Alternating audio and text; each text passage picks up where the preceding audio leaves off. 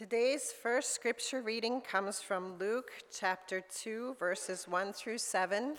Please turn in your Pew Bibles to page 1027 to follow along.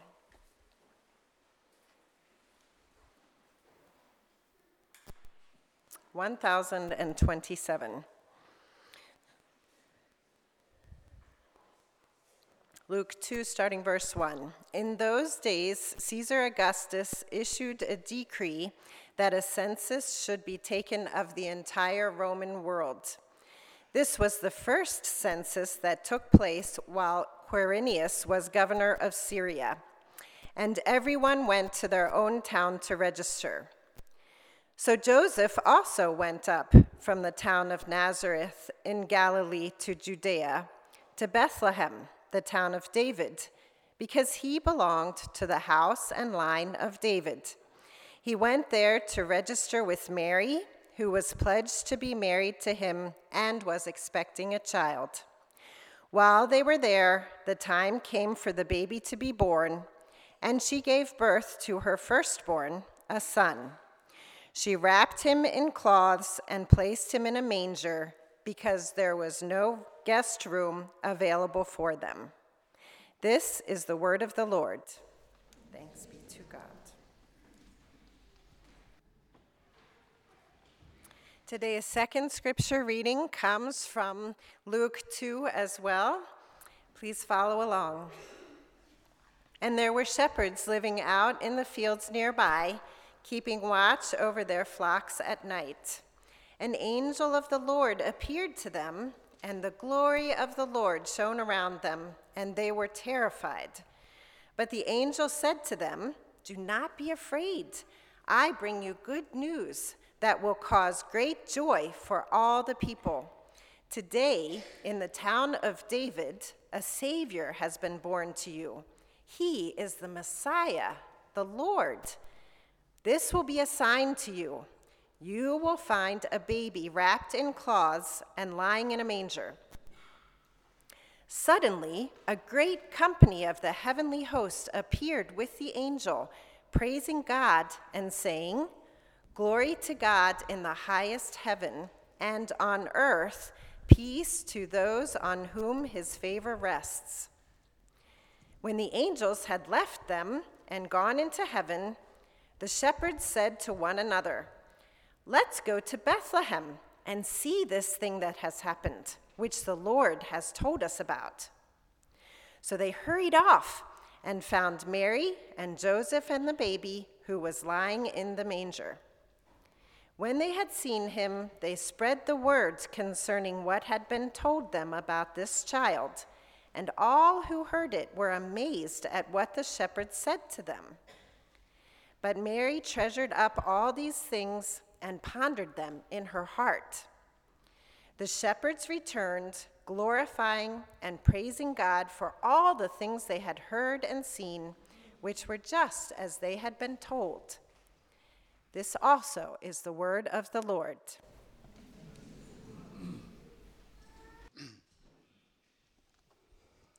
Well, a blessed and Merry Christmas to each one of you. Thank you for coming. Thank you, especially for those of you who were here last night and enjoyed that absolutely delightful walk through many of the Bible sections as well as the music to explain the coming of God in the person of Jesus Christ to us. So, welcome. Thank you for being here. Thank you also, those who are joining us on Zoom. We wish all of you a most blessed Christmas. Today we are looking at these verses that have been read to us from Luke. And they describe to us, of course, the birth of Jesus, but as they were being read, I'm certain that you noticed that Luke, the actual physical part of him being born, is concluded in one or two verses. There's a description about what is happening in the world prior to that and then there is the birth. And one would think, wow, this is God coming. This is one of the most significant events in all of the history of mankind. And yet, he concises it in about two verses. And then he goes on, in the rest of the chapter and he explains what happens after that. And it's a different way that Luke is explaining rather than what Matthew explained. But of course, in chapter 1, he's talked about the supernatural coming of God to Mary and about the birth of John the Baptist. And he's spoken and he's written about all of these things. But here, he wants to give us these ideas or to record for us these specific events that have happened. And as you look at it, what he does initially about this decree from Caesar Augustus in the time of Quirinius, governor of Syria, in these verses, he locks into history, into a non biblical history, but a true history, just as the Bible explains it to us, that we can never doubt the timing of the coming of Jesus. And not only is it this, but in these verses we see the amazing movement of God within the lives of humans. Because I am certain, as this man Caesar Augustus decided to have a census or a registration of every person in their dominion. It's interesting, one of the writers have written many articles about these things. One of the writers says that all the world is to be registered or to be in a census. In other words, they considered only those people who were part of their kingdom counted for anything. Anyone outside didn't deserve to be registered, so to speak. Interesting. I think humanity has not changed a lot in 2,000 years. Isn't that one of the tragedies of human life? We think with all of the years and all of the things that we have been able to invent and develop, that somehow within the very depth of our soul, there would be this development of character and person that would make us just thankful. And yet, again and again, we see this the human heart has not changed unless God Himself changes it. And so, these events that Luke records for us puts the birth of Jesus very clearly into a specific time and then it links, us to, links it as well within this time of census. But as I was saying, Caesar Augustus certainly didn't think, well, I'm going to fulfill the prophecy of God. No, no, no, no. But man was moving and saying, doing what they thought they would do to benefit and yet God was moving because in this, then Joseph has to get up from Nazareth with his very pregnant wife Mary. Have you ever done journeys with? Now, you don't need to look at me at this point because I realize I've just asked a very embarrassing question. And I was going to say, because I did this is have you ever taken a very pregnant wife on a trip? We were blessed with four children. We love each one of them dearly.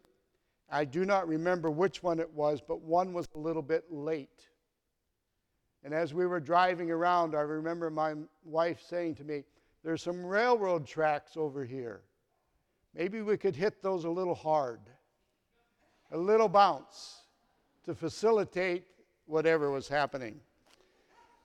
But of course, by the end, um, it was a Geburtsgeburt, Geburt, as the doctors told us. Came very quickly anyway.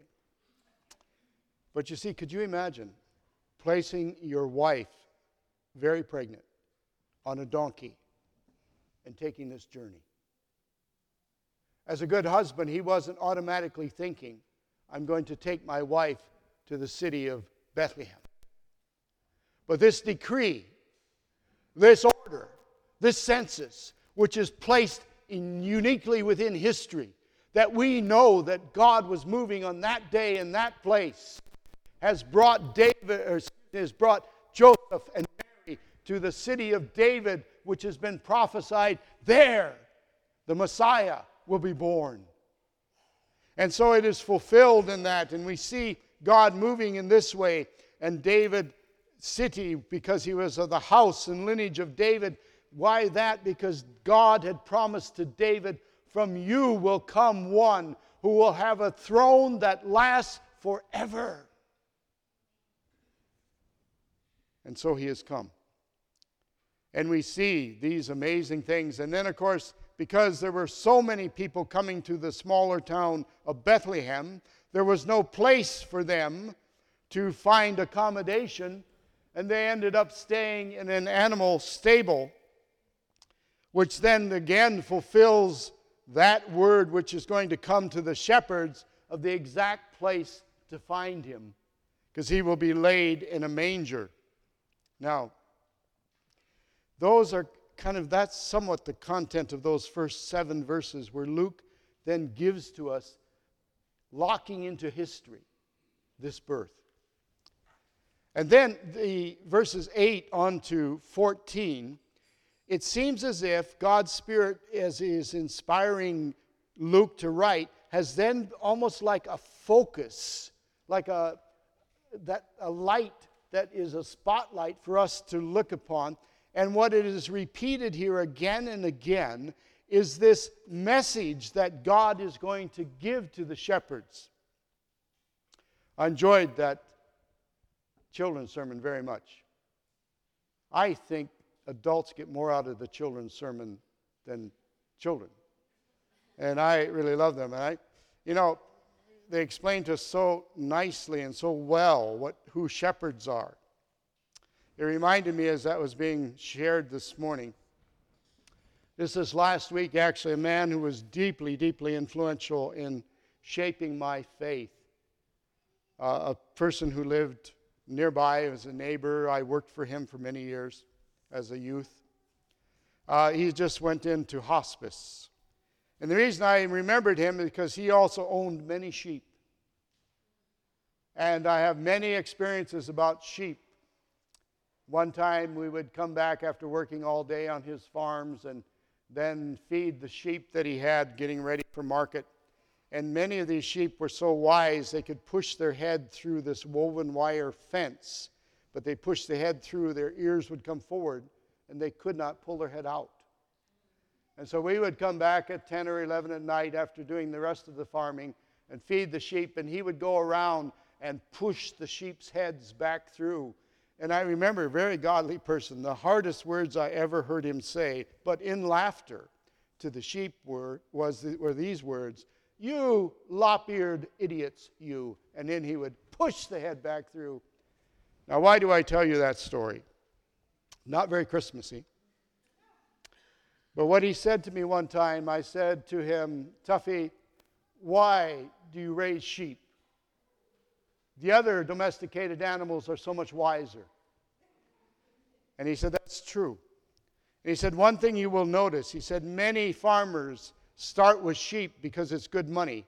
And then after a few years, they get rid of the flock. Why? Because that's what sheep are like. But then he turned to me and he said, he said, Dennis, if you want to be a shepherd, the one qualification is you must love the sheep. I have never forgotten that. Because God says that Jesus has come as the good shepherd God so loved the world, he gave his only Son, that whoever believes in him should not perish, but have everlasting life. And he goes on, and he, the, we see in these verses then this message that comes to the shepherds. And in it, it says, An angel appeared, or an angel stood next to them in part of the translations.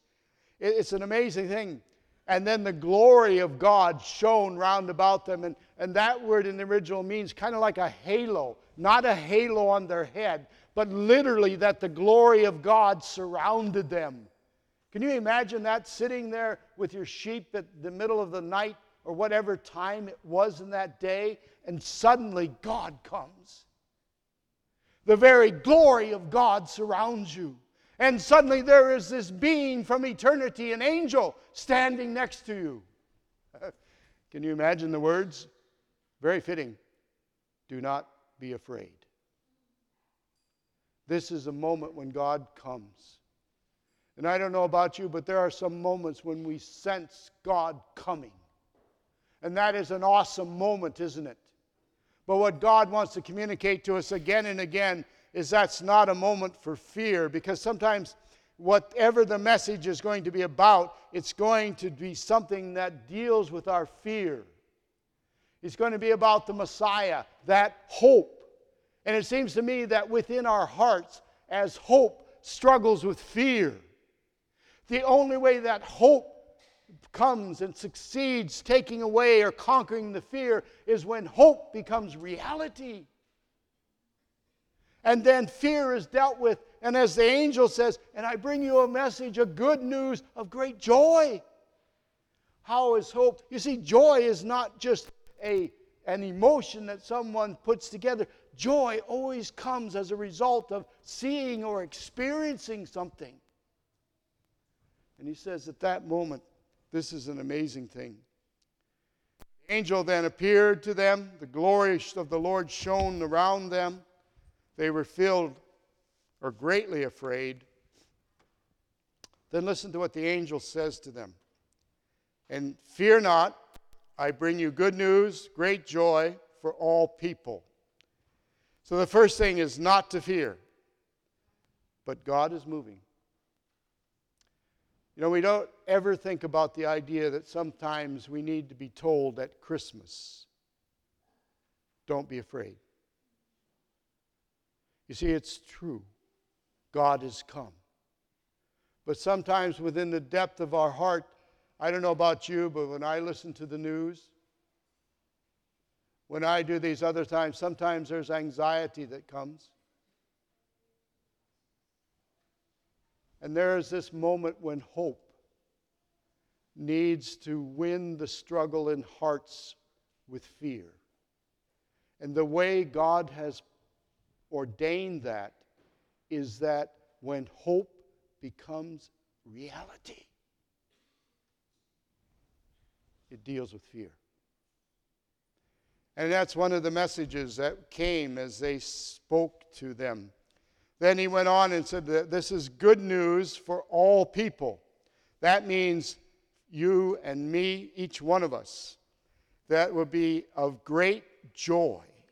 And look at what he says to them. Then that's kind of the general idea of the message, kind of the, the framework about which then come the specifics. And the specifics are a Savior, the Messiah, Christ the Lord, is born. So, this idea that today for you, to each one of us, remember the message is for the shepherds, but for all people. And so, he has spoken to us that today in the city of David is born for us. There's that moment in history when God has come in the person of Jesus Christ. He is born. And it goes on and says, He is the Savior. We look at that and say, well, why do we need a Savior? That's in Matthew. They say, You will call his name Jesus, for he will save his people. The Bible tells us there is no other name under heaven whereby men might be saved. I am the way, I am the truth, I am the life. No one comes to the Father but through me. Jesus said himself. In Romans, as Paul writes, he says, If you believe in your heart that God raised him from the dead and confess with your mouth him as Lord, you will be saved. For with the heart one believes to justification. In other words, we believe that he came and he died and he rose. And the reason he died was that he took all of our guilt. And God, in the person of Jesus, paid the price. And in confessing, we have salvation. You know, that's the message of Christmas. A Savior has come. And He is Christ, or He's the Messiah. He is the one who God promised at the very beginning there will come one who will crush the head of evil. And there will be one who's born of a virgin and will be, he will be born in the city of Bethlehem to fulfill all that God has said. And he comes. And then it goes on, and if you look at that, it says also, This Messiah is the Lord, is God. God coming in that person of Jesus Christ. Now, so there is the message. And the last verses that were read to us talk about the responses. It's really quite something, isn't it? Shepherds had an amazing response. They just went and said, Let's go to Bethlehem, see this thing that's happened. In other words, when the glory came of God, you see, the whole truth is, isn't it?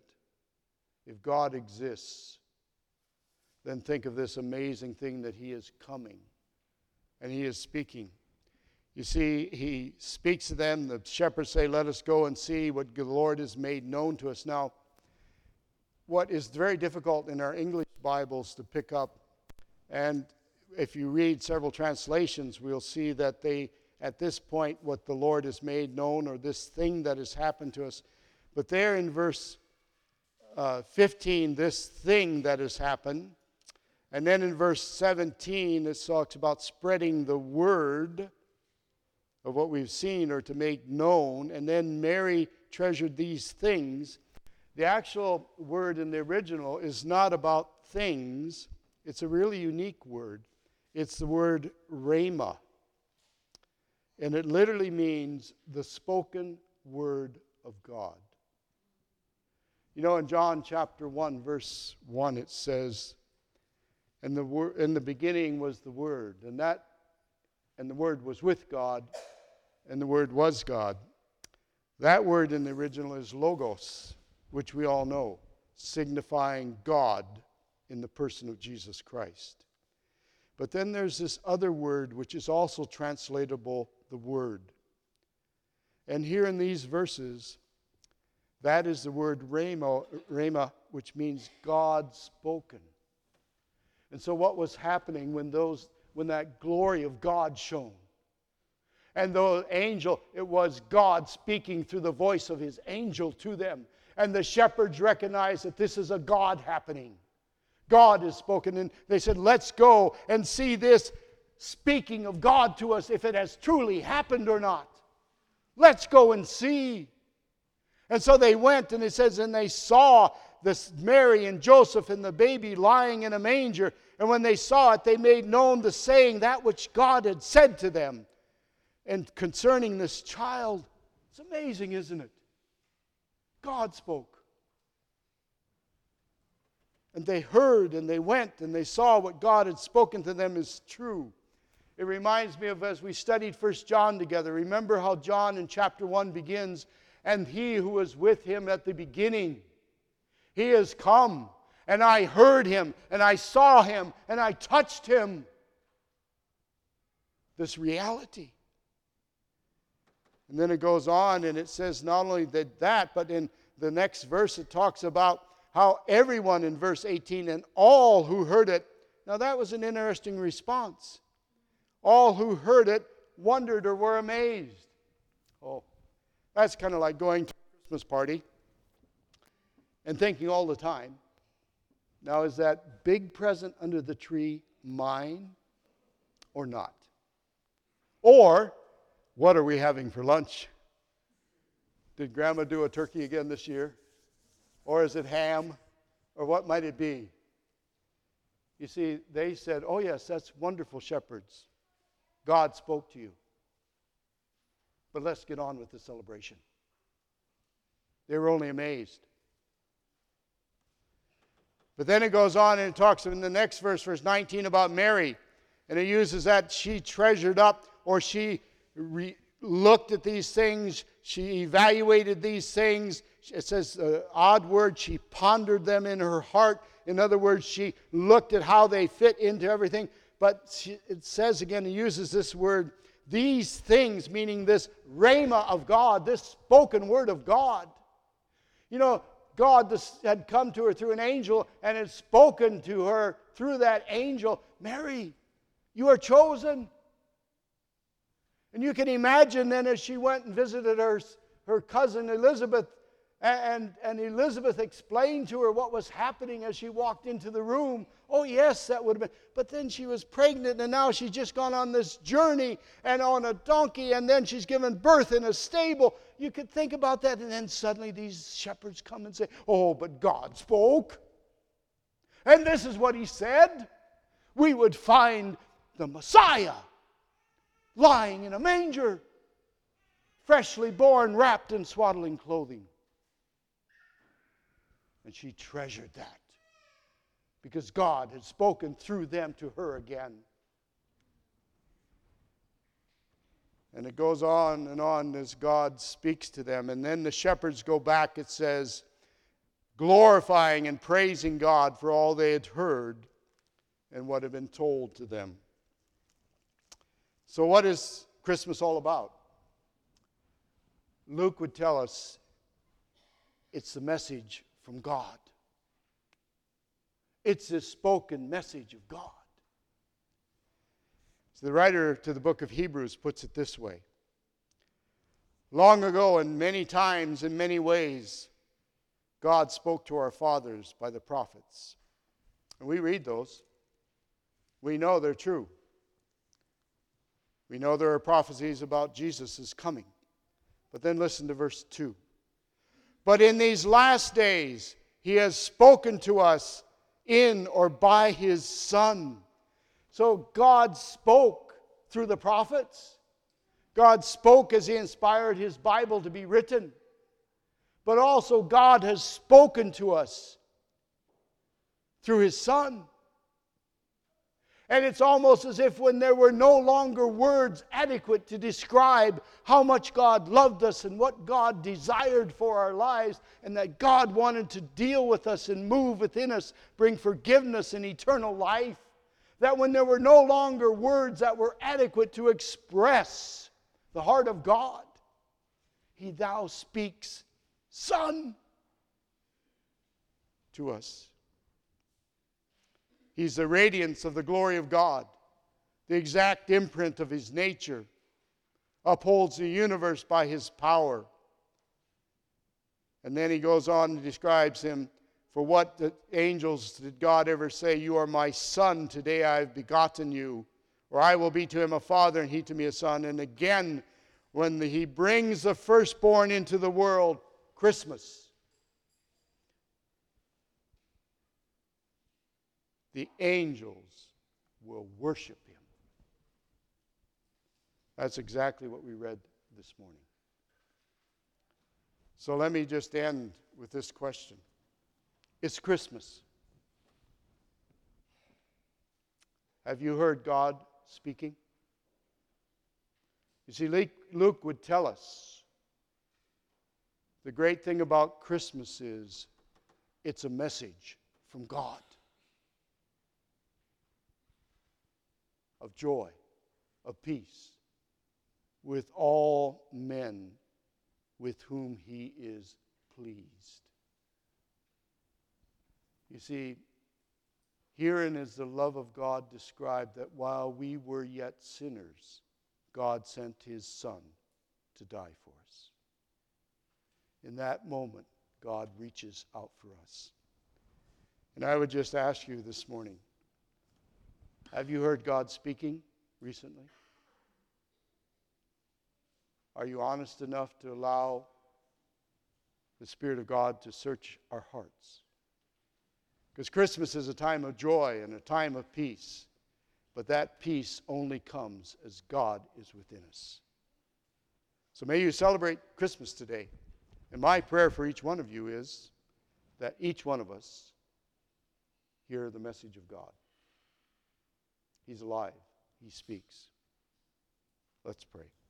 Father, thank you again for this time this morning, for your presence with us, for your loving us, and for your being with us.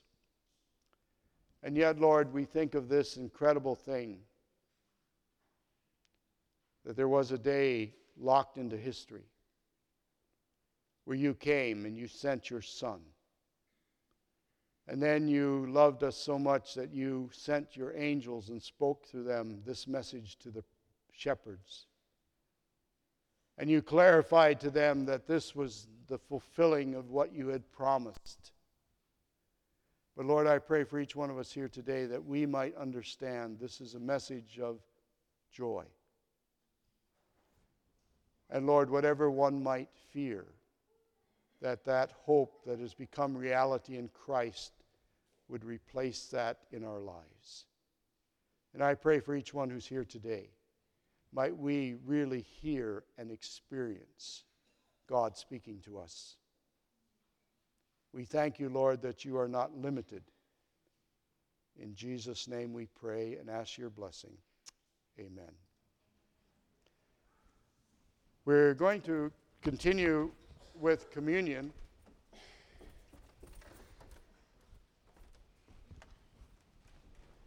And so we would like you to prepare yourself for this. You know, the Bible tells us that just before Jesus, Jesus was crucified, he celebrated the Passover feast with his disciples. And as he did, he told them how much he really desired to eat this time with them, that meal with them. And it says during that session, he took bread and he broke it and he gave it to them, saying, Eat, this is my body which is given for you. And then at the end, he also took the cup, it says, which is the cup of redemption, and he poured it out and he gave it to them and asked each one to drink of it saying, This is the new covenant in my blood. Now, as we come and we think about doing communion or having communion, partaking in communion on Christmas Day, it's quite a unique a- application. See, Christmas is the beginning. And this is a memorial, something that reminds us, that reminds us that Christmas is linked to Easter. It's all part of the plan of God, but there is this moment in our human history from which there is no reversing when God came. And He came in the person of the Son of God to be here with us and not just to come and to say, Blessed be all humanity, peace and joy, but to give Himself. That it says in Colossians chapter 2, verses 13 through 15, that on the day he was on the cross, God the Father took and nailed all of the guilt, everything that stood between you and me, to the cross, literally to the body of Jesus Christ, that he took all of our guilt, that it was placed upon him, and God himself, in the person of Jesus, was the substitute for you and me. That in eternity, evil could never say it was not enough because it was God. And they could never say it was not fair because he was also fully human. And he paid our price. Then Jesus encouraged his disciples to eat. And then, as Paul writes about that in 1 Corinthians chapter 11, he says, Just as I received from the Lord, I give to you. That on the night he was betrayed, he took bread and he broke it. He took and gave them the bread and said, Eat, this is, my body. And then he gave them the cup and he said, Drink, this is my new covenant in my blood. And then he says to them, But let each person search himself before he partakes. Because this partaking doesn't mean it makes us more holy. But he says, But why does he significantly say this? Because this is a moment when we stop and we allow ourselves to search our depth of our soul. And then Paul goes on, writes, but then after we have searched ourselves, so then we would repent, we would bring that to God, open the door to Him. And then he says, then doing that, then come and partake. So that's what we're going to do now. We're going to have uh, bread and the cup here and over here. And so, those of you who are up above, please today, if you would come down as well and come from the outside, come and take the bread and eat and to take the cup and drink and then put it back and then go back through the center. But remember as you come, as he said, this is represents my body. This represents the new covenant in my blood. The new covenant says very simply I will put my law in their mind, I will write it on their heart, I will be their God, they will be my people. You will not need to have others teach you, for I will teach you. And then the great final phrase, and I will remember your sin no more. So let me pray and then come as you are ready to do that. Uh, we also have for those who prefer bread without